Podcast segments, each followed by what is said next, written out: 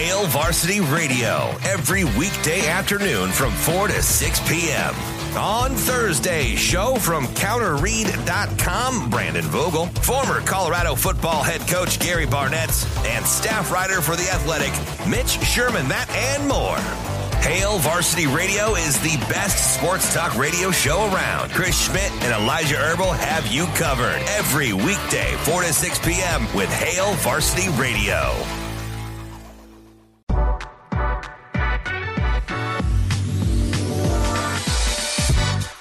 Today's episode of the Nick Bahe Podcast is brought to you by Pella Windows and Doors. You know, Pella, they're day one, man. They're they're they're day one homies for the Nick Bahe Podcast. They've been with me from day one, and you know, not only is Pella a great company, they got great people there. I went to school with my guy Vince, just a great dude. They're the kind of people you want to do business with. And if you've pushed off a project with some windows or some doors, something like that, now is the time to turn that project into a reality because we all know a new set of windows, a new door can do a lot of things for you. Can change the look, the vibe, the feeling of your home. It can add value to your home. Plus, it can make your home more energy efficient. Pella checks all those boxes and then some. Pella can provide window and door solutions to any home. And again, working with the people at Pella, second to none. So hit them up online, PellaOmaha.com. That's PellaOmaha.com. And the Nick Bahe podcast is powered by Runza. Runza has an app, and you need to download that app because as a father of two little kids, anything that can increase speed and efficiency when it comes to eating, I'm all for it. And the app does that. I can order food on the app, pop into the restaurant. It's ready for me. It's hot. I'm in. I'm out. I'm now like a finalist for Dad of the Year, or something like that. And it's in large part due to the Runza app. And ordering is a breeze on the app. You can customize your order. You can get all your favorites just the way you want them. Plus, you can earn points for rewards in the app. You can score free food from Runza in the app. So go download the Runza app. You can get Runza, get rewards, then get more Runza all on the app. Runza makes it all better. All right, welcome into the podcast. Uh, there's obviously tons to discuss in the world of Nebraska football. So we're going to deep dive a little Husker football today. And kind of the itinerary of, of what we got on the docket here is I'm going to give my take on the, on the hot seat discussion that's kind of creeped back up after the heartbreaking loss at Michigan State. You know, someone like Tom Shatel even admitted it in the column, said, hey, listen, the heat is on. Um, that's somewhat the elephant in the room. And anymore, the elephant in the room, not so much because people are willing to, you know, point it out, talk about it. And I'll give you my thoughts on the current state of affairs as it pertains to the hot seat and within that, I got a theory on Trev Alberts and how he's maybe viewing this whole situation. I think you guys are going to find interesting. I have my Husker football progress report. I'll give my Northwestern prediction, but I want to start with with something I, I'm just thinking. This, I'll just call this like bike thoughts. When I'm on my bike, I do my bike ride. I go on a bike ride about every day. Things just hit me, just pop into my head, and so you know, I'm two things popped into my head real quick before we get into the meat and potatoes of, of the pod. I, you know, I listen, I watch Twitter, I read Twitter, I read the stories online. Yeah, I listen to the radio, I listen to the callers, and I I want to talk about press conferences for a second because and and listen, full disclosure, I can only speak for myself on this one. Like this is just based on my experiences as a Division One athlete playing college basketball at Kansas and Creighton. I think we make way too much out of what Scott Frost says in these press conferences as it relates to the players. Like, listen, has there been things that Scott Frost has said in press conferences throughout his tenure at Nebraska that he regrets and I cringed a little bit and I thought were mistakes? Absolutely. You know, the whole ripping Riley and the old regime when he took over the job, just like what why? Why you got to do that? The whole better better get us now because in year 2 we're to be dangerous. Why? Like the hype train is already behind you. If anything, you should have been downplaying that stuff. Why? Right? I could go on and on, but you get the point. There absolutely have been instances in which Frost has said things in press conferences that I haven't necessarily liked. But some of the blaming of the players and and what are the players going to think of that when they hear it from from what he said in the press conference, all that stuff. Again, this is just me. And, and based on my experiences playing for Dana Altman at Creighton, playing for Bill Self at Kansas, the only thing that matters the only thing is what your coaches say to you and what is said to the team. That's it. What what Scott Frost says to the players, what he says to the individual players, that's all that matters. Like whatever he is saying in the locker room, that's all that matters. And that's all those players are focused on and thinking about. Like I, I was really trying to rack my brain because I, I, I've I've seen some of the reactions to some of the, the Michigan State press conference, all this stuff. Like I was really trying to rack my brain. And I can't remember one time where I remember what Bill Self or Dana Altman said to the media after a game. Like I, I can't remember one time what Dana Altman told Tom Shatel or Steve Pivovar after a game. I, can't remember one time what Bill Self told Gary Bedore after a game, who's the beat writer for Lawrence Journal World back in the day. But I can vividly, vividly remember what those coaches said to me and said to us in the locker room after games. I remember that because that's what matters. So I just, I think people in general make too big a deal about what, about what Frost says in press conferences. And oh, I wonder what the players are going to think of that. I wonder what they're going to. Again, this is just me based on my experiences. What matters is what Frost says to the team. I only concern myself with what Bill Self told me or Dana Altman told me, not what he told the press. Because the reality is, whatever, whatever whatever Dana Altman's willing to say to Tom Shatel, he's probably going to say the exact same thing, probably a little more R rated to me. Like, that's what I think a lot of the players are focused on. That was the first bike thought I had. The second thought I had, riding my bike, was I, I was listening to some audio from Mike Dawson's meeting with the media. And Mike Dawson, he's the outside linebackers coach, but he's also kind of pseudo in charge of special teams right now. It's a group effort, but Mike Dawson is, you know, he's outside linebacker slash special teams. And he was talking about the punt return situation and Samori Toure being back there, returning punts, and how he described Toure and a word he used in describing Samori Toure made it clear to me that a lot of these special teams issues are mental. They're, they're in between their ears. It is all in their head. Because Mike, Mike Dawson basically said that one of the punts went over Samori Toure's head when they first threw him back there. Now, I can't remember this in a game. Must have been one of the games where a punt went over his head. Maybe the maybe the Fordham game. I, I can't totally remember which which instance it would have been. But he he said a punt went over Samori Toure's head. So they backed him up. Say, hey, you need to back up a little bit. Can't have a punt going over your head. And the word Mike Dawson used was that, well, now he's a little spooked to come forward to catch the ball because he doesn't want the ball to go over his head. And that word spooked stuck with me. Because it, because if you stop for a second, just stop for a second and think about the five games so far we've had this season and all the talk we've had about special teams and what these errors have looked like. And if you stop for a second and think about the off season and what the narratives were and what the talking points were, not only amongst the media, but inside those locker rooms, you know, what the coaches were talking about, what was being discussed ad nauseum every single day with special teams. Got to get better. Got to get better. Special teams. Special teams. Got to get better. Got to get better. Special teams. Got to get better at special teams. It's all about special teams. Got to get better at special teams. It was top of mind for everyone. And which is good to a point. You can you can make it's good to make something an emphasis. There are times you can maybe overemphasize something. You can you, you can maybe talk about something too much. And I, I think when you maybe when you maybe overemphasize it, you kind of squeeze too tight. Air quotes there, you squeeze too tight. And in in sports, when you're squeezing too tight, you get into your own head and you're in your own mind. And I think about Cam Taylor Britt's first muffed punt for a safety at Illinois. And I think after months and months and months of kind of beginning to squeeze tight, squeeze tight, squeeze tight, and then Cam Taylor Britt goes out there, fields a punt at the one inch line, throws it, is in there, gets a safety. I think the entire unit of special teams got a little spooked with that one play.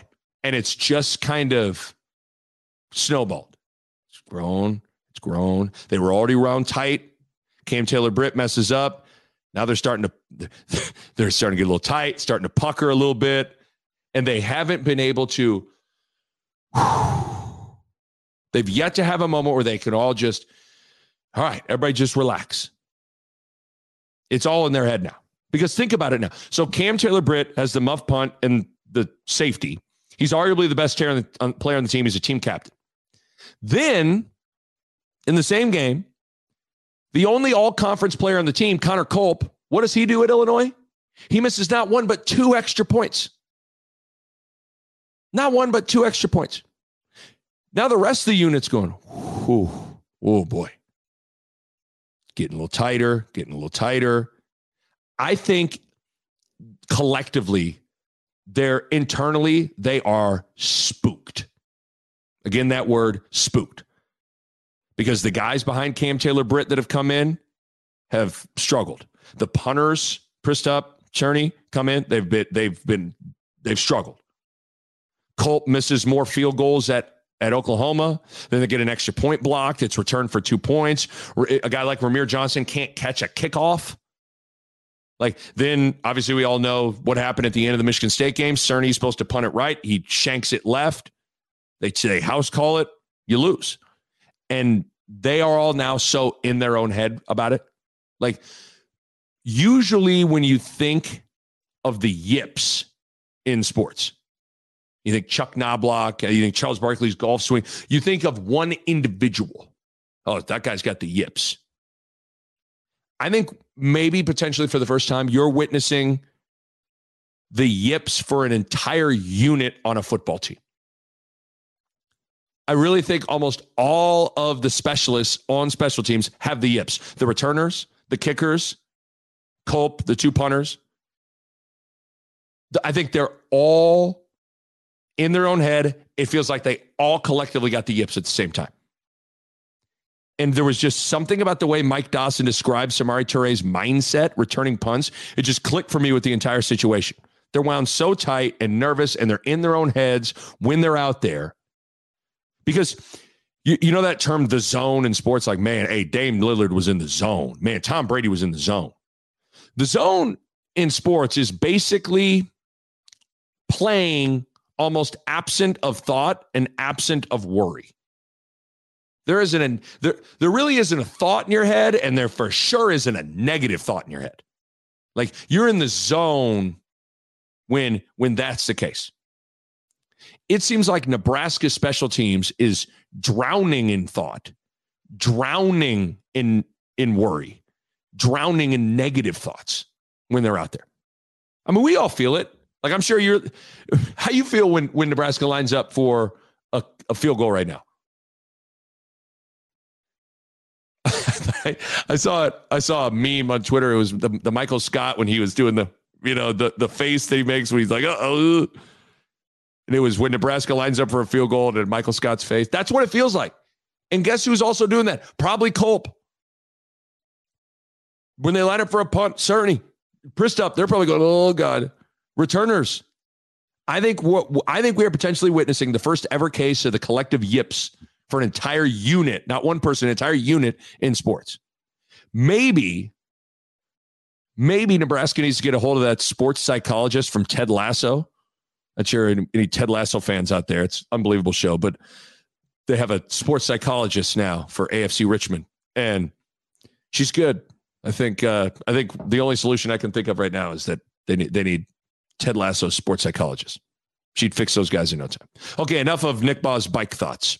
Um, let's get into the meat of the pod because there, there, there's a lot to dive into. So, you know, we've entered into we've entered to an incredible, incredibly difficult time with with the Frost era, with the two and three start and a major gut punch loss at Michigan State, a game that you had let it slip away. And you know, it's a difficult time right now, and it's difficult conversations right now because in some ways it's a difficult program and team to assess right now.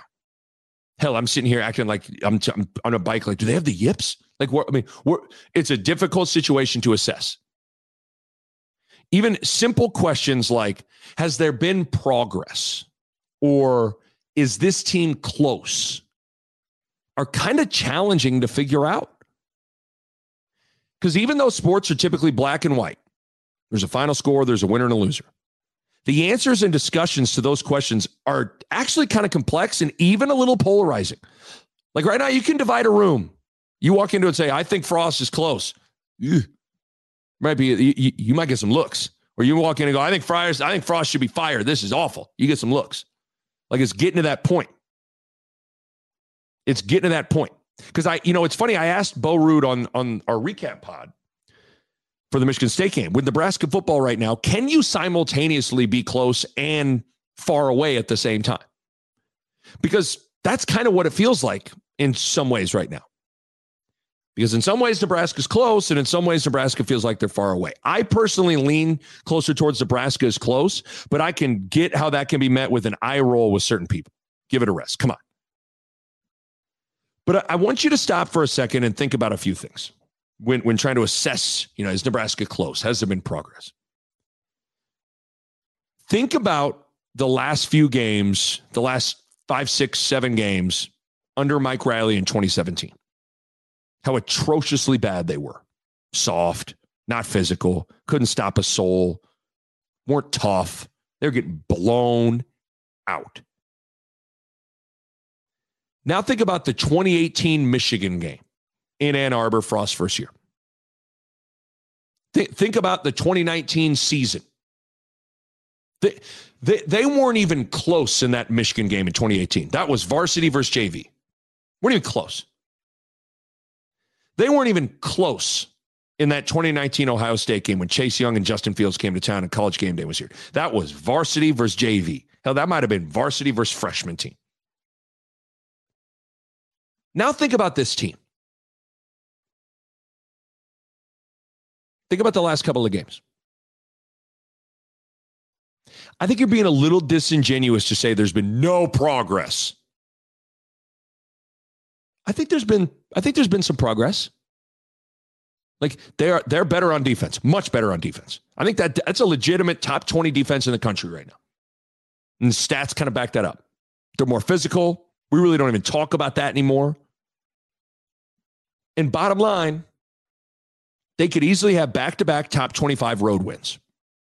And when that's the case, it's hard to say there's been no progress. Like they're a competent kicking game away from getting ready to host Northwestern on Saturday night, Memorial Stadium under the lights, with potential road wins over top five ranked Oklahoma and top 20 ranked Michigan State. I get it. Nebraska didn't win those games but we got to take some context into those games, right?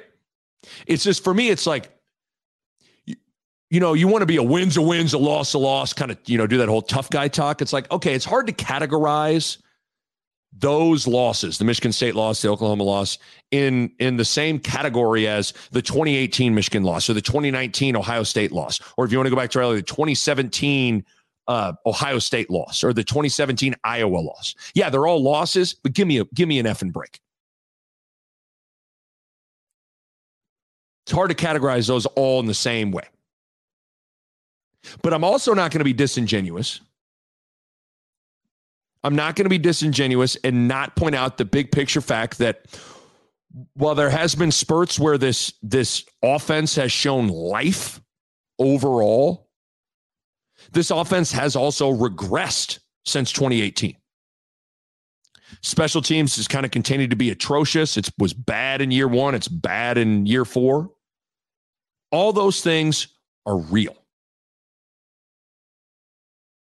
Yet still, they're close to back to back road wins over top 25 teams. But here is where here is where this whole progress discussion gets difficult. Is the progress based on where they've actually been on the field in real games throughout Frost time here? Or is it based on where you thought they'd be at this point? Because there's a difference between those two. Like that's those are two different framing reference points. Like is the progress discussion based on what we've seen on the field the first 3 years and comparing it to now? Or is the progress discussion based on our own projections of when Scott Frost took the job and comparing it to where they are right now? Because if we're using the latter, I don't think this team as a whole is is where anyone thought they'd be in year 4. I don't think anybody thought they'd, they'd be two and three and grind and make a bowl. But if we use the progress based on where they've actually been, I think there's been some progress. I think there's been progress. For example, the offense. Overall, regress since 2018. And yes, the offense is not where anyone thought they'd be when Frost took over. No question about it. But when you compare elements of this offense to the 2019 offense and the 2020 offense, I do think there's been some progress. I do think there's been steps in the right direction. And the defense, I mean, this isn't even debatable, right? Like, I mean, this defense is legit. I mean, it's trending towards being the best defense Nebraska's had since Suh was in town and Lavonte David and Jared Crick and Prince and Dennard were in town and Gomes and Hagg. Like, th- that's where this defense is trending towards. The Nick Bahe podcast is powered by Runza. I got to talk to you guys about something. The Eagles ran Philly special in Super Bowl 52, right? Remember that trick play? It was incredible. It was amazing. Well, Runza has huddled up and they got their own version of Philly special. How about a Philly style Runza? Oh man, for a limited time only, you can get a Philly style Runza. Everything you love about a Philly combined with everything you love about a Runza wrapped up into one. So if you got a hunger as big as the Sixers center Joel Embiid, you need the Philly style Runza. You got green peppers, grilled onions, steak seasoning, Swiss cheese, and of course, juicy delicious, succulent steak all wrapped into a runza. Oh my goodness. The combination of steak and runza. I mean, that's kind of like the combination of Adrian Martinez and Samori Toure. It's just fantastic. So get your Philly game right. Get your Philly style Runza game right. Again, this is for a limited time only. So head out to Runza today and get a Philly style Runza. Runza makes it all better. By the way, I, I it's kind of interesting that Scott Frost gets zero credit for the defense. Like, I get that he's not the defensive coordinator, but he is the head coach. Like the idea that he gets none of the credit pie when we're we're we're handing out pieces of that credit pie for this defense. It's like, no, Frost, you know, you don't get any credit for that. So it's kind of weird to me. He's head coach. He's head coach, but I digress. So it's a, it's a tough, complicated discussion. It's a tough, complicated discussion. But if you circle back to the whole are they close or are they far away thing, I just can't get past like if you would if you were to tell me, yeah, that team's far away.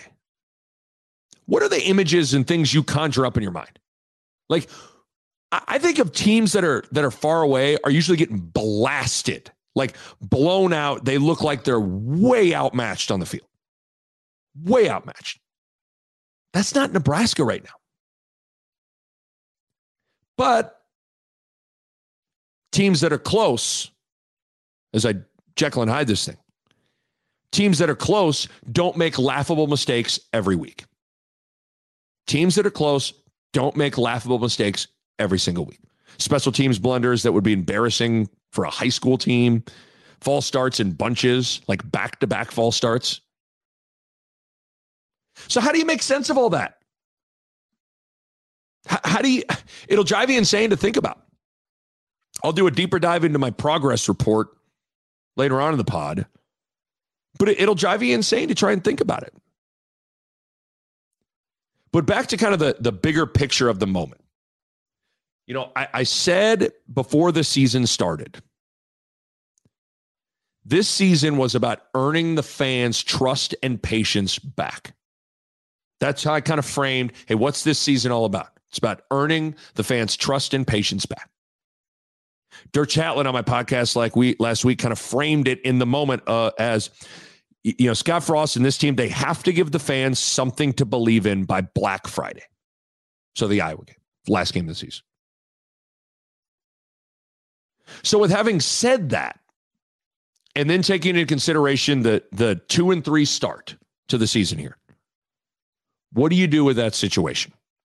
How do you make sense of it in terms of projecting where it's going and figuring out that question of, hey, listen, man, is this heading in the right direction? Again, defensively, unanimously, I think everybody's in agreement. Yes. Offense, listen, I think Martinez is is masking a lot of issues. The offensive line is a major concern. I think the running back room is still really average. They're still not putting up points as a collective unit. I mean, against three Power Five teams this year Illinois, Oklahoma, and Michigan State. The offensive scored 22 points, 16 points, and 20 points. That's that's not that's that's not scoring the ball. When you look at the special teams and the self-inflicted stuff, I mean, like we've talked about, the kicking games cost Nebraska probably two games this season. The one thing I will say is I I don't know if it's entirely fair to peg the special teams issue with like with the return game, like you you can you can let me rephrase that. You can the special teams issues if you want to say it's coaching, I think you can point to the return game, some of the different stuff like that, but like the the punts and the and the and the field goal kicking, I don't know how you can peg that on coaching, but whatever. Is it is it coaching when an all conference kicker all of a sudden can't make an extra point? Is it coaching when you tell your punter punt it right and he sh- and he line drives it left? Like hard for me to say that that's coaching. But bottom line, it is really concerning and perplexing to have the same issues for three and a half years. Scott Frost and this team clearly aware of the issues heading into the year. They've tried to fix, they've tried to work on them, and it's not getting better. So, how do you fix the fact that it's not getting fixed? How are you supposed to project this situation to get better when the self inflicted special team stuff isn't improving? Can you ever fully believe with this stuff still going on? It's tough. But at the same time, in spite of all of that, this team, to me, is really close to being four and one, and maybe in some alternate universe, five and zero. Oh. This team is close to having two road wins against top 25 teams. And think about it, man. Think about how you felt watching that Oklahoma game. Everyone was kind of pumped after that. During the Oklahoma game, even afterwards, there were a lot of good vibes coming out of that game. And, and really think about how you were feeling about things with this football team and this program before Cerni's punt in the fourth quarter, how you were feeling about things. You, were feeling pretty good. Like there's a version of this season where this place is on fire with excitement and everybody's really, really pumped about the defense and Martinez progression. And I guess to me, that that version of this season actually feels it feels close and far away at the same time. It feels close enough for me to be able to say this, but far away to, enough for me to, when I say it, sometimes I feel stupid saying it. So I just talked for a long time, but I don't think I came to any sort of real conclusion. but that's kind of the nature of the situation. But that's why I think it's too early to render a verdict on the season and on the Frost era. There's still seven games left. There's seven football games left. I'm taping this. It's at the end of September 29th. They haven't even, it's not even October yet. Like Dirk Chatelain said, have to give fans something to believe in by Black Friday. And you've got seven games to do that. But it's going to get, it's going to be a challenging process for everyone to assess from this point forward. Because getting to a bowl game, getting to a bowl game is going to be really challenging now and getting to a bowl game was going to be the easiest way to gauge progress. That was going to be the easiest thing everybody could come together on and agree on. Like they made a bowl indisputable. They're in a bowl game. They weren't in a bowl game last couple years. They are now. Easy to say. That's improvement. They might not have that at the end of the year. So gauging process gets potentially a little murky. So this this nuanced, complex discussion is likely going to continue. But I will say this. I don't think this team will quit. I don't think there will be a collapse. This isn't 2007. This isn't 2017 for two big reasons. Number one, Frost, Scott Frost isn't a dead man walking like Bill Callahan and, and Mike Riley were. That's number one. And number two, and maybe this is the most important thing, I think this defense is too good for a full scale collapse. It's too good. It's hard. It's it's hard to really collapse when your defense is you got a top 20, top 25 defense. And that's what it seems like Nebraska's at right now. Speaking of hot seat. Speaking of hot seat. Like I just said, I'm not ready to go there yet. But I think it's certainly not out of the question that you know, this situation gets dicey if things don't start turning around and turn around like starting this Saturday. I mean, we all get it, right? Like Scott Frost isn't winning. He's not winning games. Three straight losing seasons. They're staring down the barrel of another losing season. At some point, you got to start winning games. I, I still think this hot seat discussion is more of a two year timeline than immediate right now discussion. I can't imagine Trev Alberts in his first six months as athletic director wants to fire Scott Frost, especially when there are potentially obvious moves that you could make at the end of the year with staff changes that are, I think are looming. Whether it's, you know, I think it's all guys on the offensive side of the ball, like Greg Austin and Mario Verduzco, like those guys come to mind right away. Though that feels like more that feels more looming than a hot seat like acts at all kind of a kind of an option but i have a theory on trev i was, I was thinking i was I was thinking about this with Trev Alberts and trying to get into his mind and get into his brain. And I was wondering from afar on like how he's viewing all of this. How is Trev Alberts sitting in his skybox or standing on the sidelines? How is he assessing and viewing all that is happening right now with the program this season. How is he viewing it? Whether we all like to admit it, we all have personal biases based on our own experiences. We do. Everybody wants to act like, man, I'm I'm objective, I'm unbiased, I call it like it is. Eh, everybody everybody's a little biased in some way based on where you come from, what your background is, what you're good at, what who you know, all this. We're all a little more biased than we think we are based on our own experiences. I say that. Let me let me give you an analogy, and then I'll I'll I'll land the plane here. Think about all those uh, you know American Idol, the singing contest shows. I think you can see biases based on experiences shine through with the judges at times. Like Pharrell, he's a music producer. As a music producer, he's going to view things through the lens of a producer. Like if the production of the entire song is good, he'll feel better about it, even if maybe the singing isn't good. But someone like Paula Abdul, who's a singer, probably looks at it differently. If the singing is solid, if the voice is good, the singer's voice is good, she's probably prone to feeling better about a song, even if the production isn't very good. This isn't to say that Trev Alberts knows nothing about the other phases of football. But the fact that the defense is really good, I wonder if on some level that makes him feel better about the direction of the whole thing. What Trev Alberts really knows is defense. That's where his expertise lies. That's where his experience lies.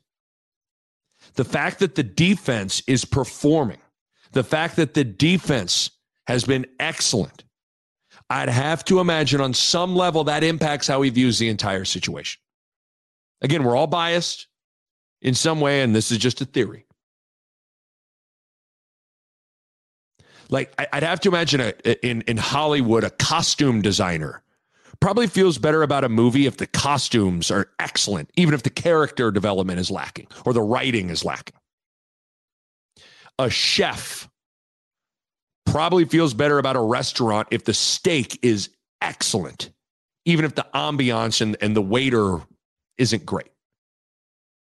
I could go on and on, but you get my point. I just wonder this is just theory.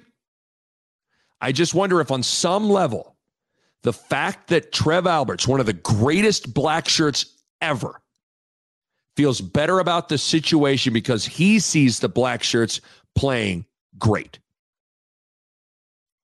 Just a thought, just a stupid theory. So I'm trying. Everybody's trying to, you know, wonder. Okay, what? I wonder what Trev's really thinking about this. I just wonder if on some level, like the defense is balling, that's going to make him. I, I'm sure it would eat at him more if the defense was atrocious. Imagine if everything was flipped and it was the defense that was struggling, but everything else. I, I think. I think it would eat at him more. I don't know. Just a theory because everybody right now is trying to. You, boy, would you love to get in inside his head and and see what he thinks. So with the you know with the hot seat talk stuff. Again, I'm not ready to go there left. Still got yet. There's still seven games left. I think this team is really flawed, but at the same time, I think they're a little closer than people think. I think this defense is good enough that they can still win a lot of these games left coming down the pike here. Like I look at the rest of the schedule. You can laugh at me, if you want. I think Nebraska. I, I think Nebraska can win four or five games down the stretch here. Like I really believe that. Now, is the opposite true? Could could Nebraska continue to be atrocious in special teams and shaky in the offensive line and shoot themselves in the foot and and only win one or two more games? Yeah, I mean, absolutely that's possible. That's how small the margin for error is with this team. But that's why you got to let it play out. That's why you got to let it play out. And like I said a second ago, I think of all the likely scenarios with regards to the you know hot seat or looming coaching changes. I think Scott Frost coming back next year with some staff changes is the most likely outcome or scenario on the board at this moment. And I would think one of those changes is a full time special teams coach. Like at this point, you almost have no choice with obviously now I think there's a few offensive coaches that are have been put on notice a little bit right now. But again, let's see what happens, you know, because that's the beauty of sports. Just when you think you know who someone is or or what someone is or or what something is, it can change like that. Erik Chinander in the defense is kind of living proof of you just never know. You think you have someone pegged, you think you know the the upside of something, and then you let the games play out and it arrives at a completely different point than what you thought. Because Erik Chinander was the whipping boy when he arrived in Lincoln. I was doing radio at the time. I got the emails, I got the tweets, I got the calls. He was re- widely regarded as the weak link. He was widely regarded as someone who wasn't good enough. He was widely regarded as a guy that is going to get sent out of town sooner rather than later. Now look at him. Now look at him. Not saying he's Vince Lombardi, but the vast majority of the, you know, addicted to drama Husker fans swore Chinander was a bum. How's that going for you right now?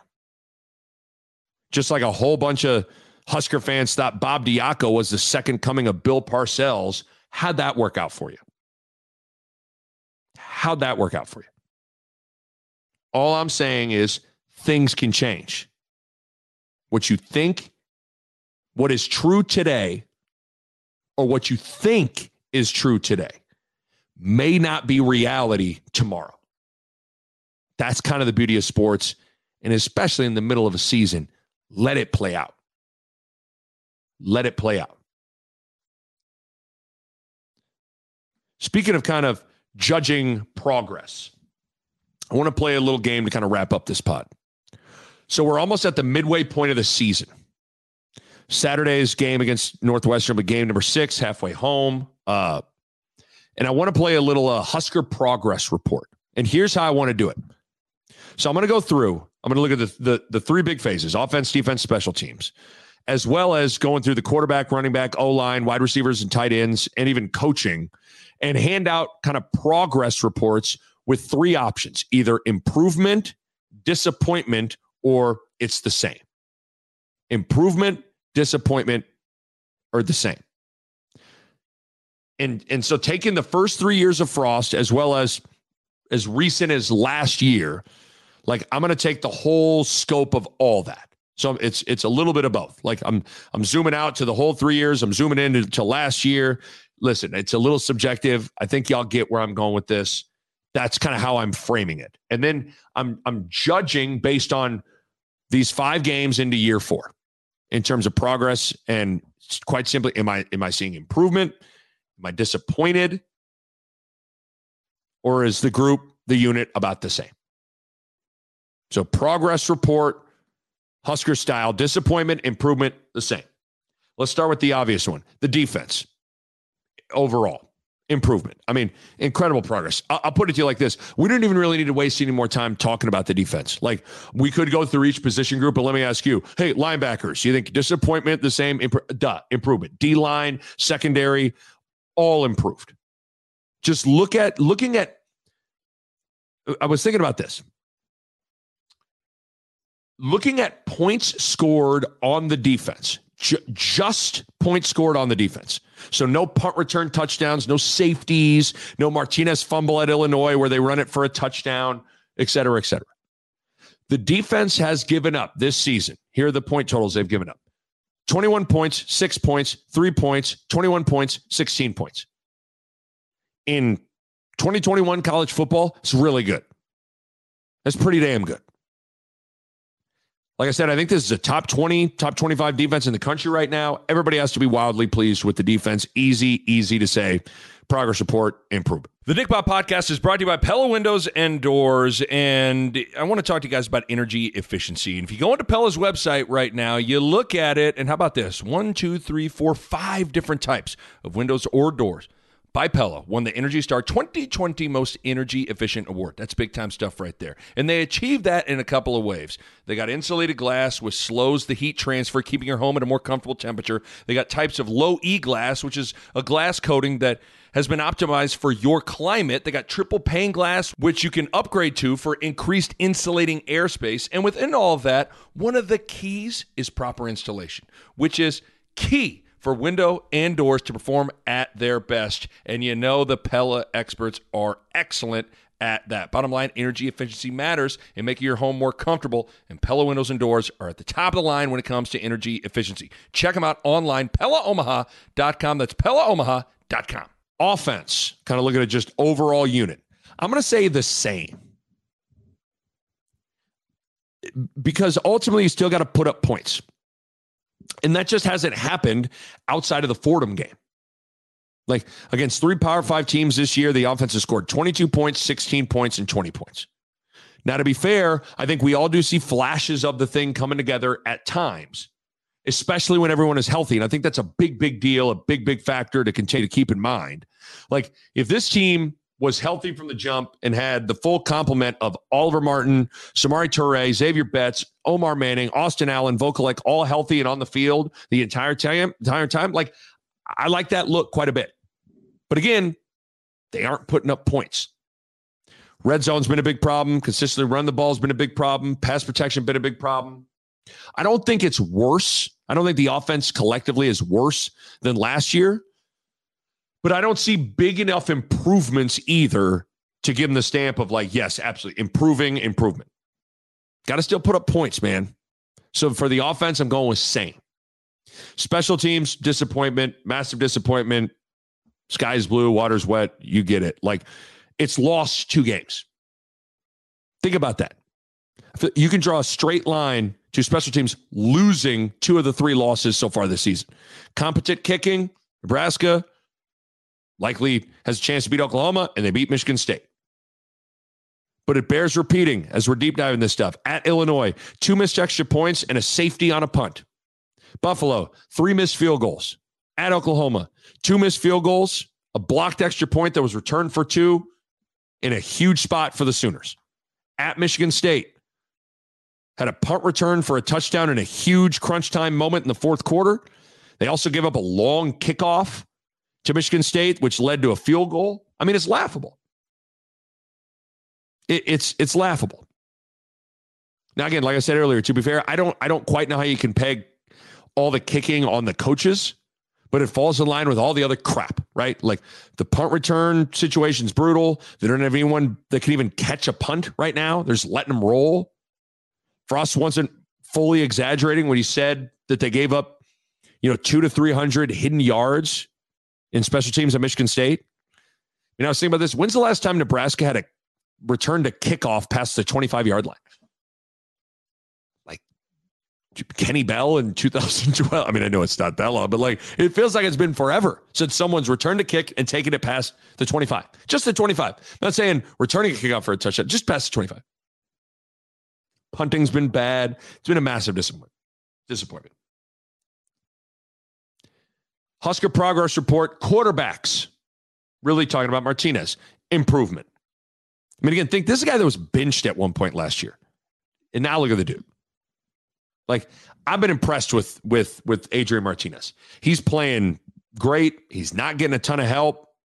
The guy is running for his life on almost every passing play. You know, again, it's it's amazing to think he was sacked seven times at Michigan State, and it could have been 12 or more, honestly. He had to be Houdini and make an all-world play to escape.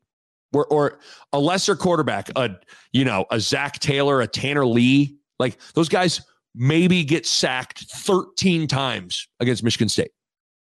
Now he did Martinez didn't play well at Illinois, but man, he's played pretty damn good football for four straight games now.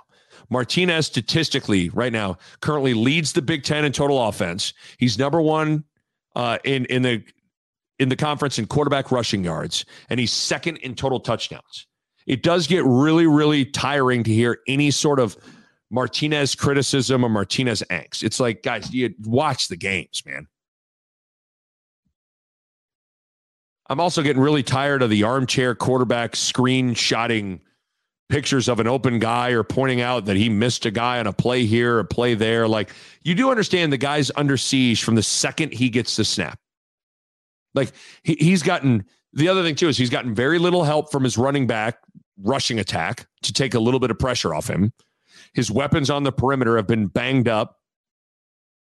I just think any criticism towards him is just so misguided and so unfair. He's been pretty damn good. He's improved.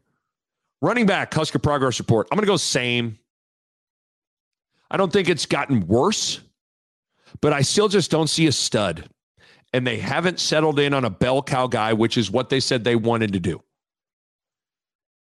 Nebraska's inability to find an above average running back has been maddening. It's been maddening. Now, to be fair, is some of this on the offensive line? Maybe a bit.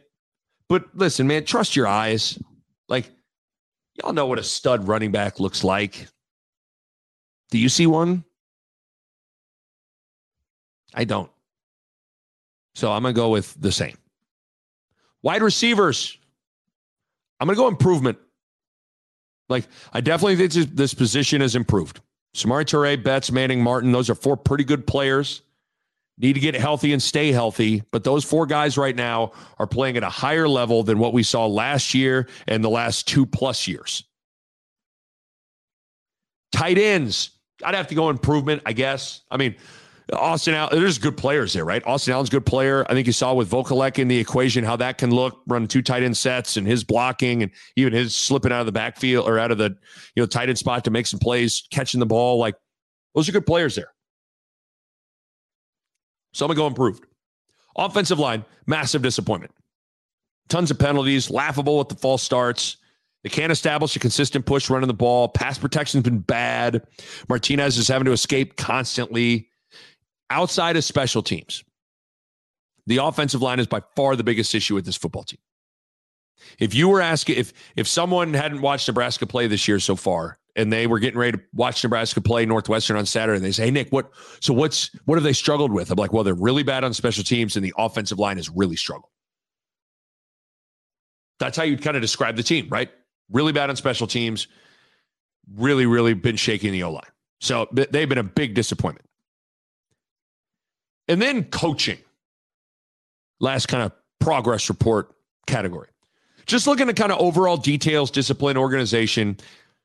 As much as it hurts to say, I think you got to go with disappointment. Frost has said it looks like the same movie, and he's right. It's been the same movie for three and a half years now, and a lot of it can get chalked up to coaching. I mean, it just has to. Like the details, the self inflicted stuff, the special teams, the penalties, the organization, it all just hasn't really improved, in my opinion. And that's super disappointing through five games here. Because uh, throughout the offseason, I mean, all I wanted to see this year was kind of two things. Get to a bowl game, consistently get to the point where you're playing a clean game. Get to a bowl game, and get to the point where more often than not, at the end of the game, we're not sitting about sitting here talking about all the the ways Nebraska beat itself. That was basically it. So I just want to see get to a bowl game, just play a clean game. And those two things haven't really happened, which is very frustrating. And there's just little things I've talked about this. I mean, I still don't quite understand some of the personnel decisions they make from a rotation standpoint. Like the running back room is bizarre to me. Like Rahmir Johnson was fourth string to start the year. Now he's the starter. Markese Stepp was the leading rusher, and at one point now he didn't play at Oklahoma, and he's he only had two plays, I think, at Michigan State. Sevion Morrison all of a sudden showed up in enormous moments in the Michigan State game after not really being a, a big part of of the rushing attack. Uh, we've Xavier Betts didn't play against Illinois. You, have played four different punt returners. You have two different punters. I mean, sheesh. I mean, then I've t- the organization has been an issue. You know, the wasted timeout at Oklahoma coming off a kickoff, a timeout that would have saved them 40 seconds at the end of that game, which would have been massive. It's a big, big mistake. They had to call a timeout earlier in the Oklahoma game on a punt. They weren't organized after the Xavier Betts 70 yard bomb at Oklahoma. They wasted a play in the red zone. They end up not scoring. Important. Like stuff like that matters. So with coaching so far in the Husker progress report, you probably have to go with disappointment. I mean, they're two and three. And it's a lot of cheddar bobbing, shooting yourself. That's what it's been. So there you go. Little progress report. Again, defense improvement. Linebackers, defensive line, secondary, all improved. Collectively, the offense, I'd say it's the same. Special teams, I'm gonna go with disappointment. You know, you look at at at the quarterback, Martinez, I think it's improvement. Running back, I'm gonna go the same. Wide receivers and tight ends, think there's been improvement. And then the offensive line and coaching, I think it's been a disappointment so far. Little progress report. All right, so to wrap this bad boy up, what a huge stretch now for Scott Frost back is against the wall now. They're two and three, blew a couple of games. But what I love about sports, man, is it's kind of like the Chinander thing. Like what, what I love, what I love, what I loved about being an athlete. And what's cool about sports is bottom line, you're the one with the pen writing your own story. Page is blank, you're the one with the pen. It's when you you fall short and you and you don't do the things, that's when you hand the pen to other people and they write your story. Right now, it's still in their the pen is still in their hands. It is it's still in your control. You're being the players and the coaches. Because guess what? Whether whether we all like it or not, these seven games are to kick off. You still go play the games. Nebraska seven games left. Seven. Five of the seven are at home. Just keeping it real. Northwestern and Purdue aren't very good football teams.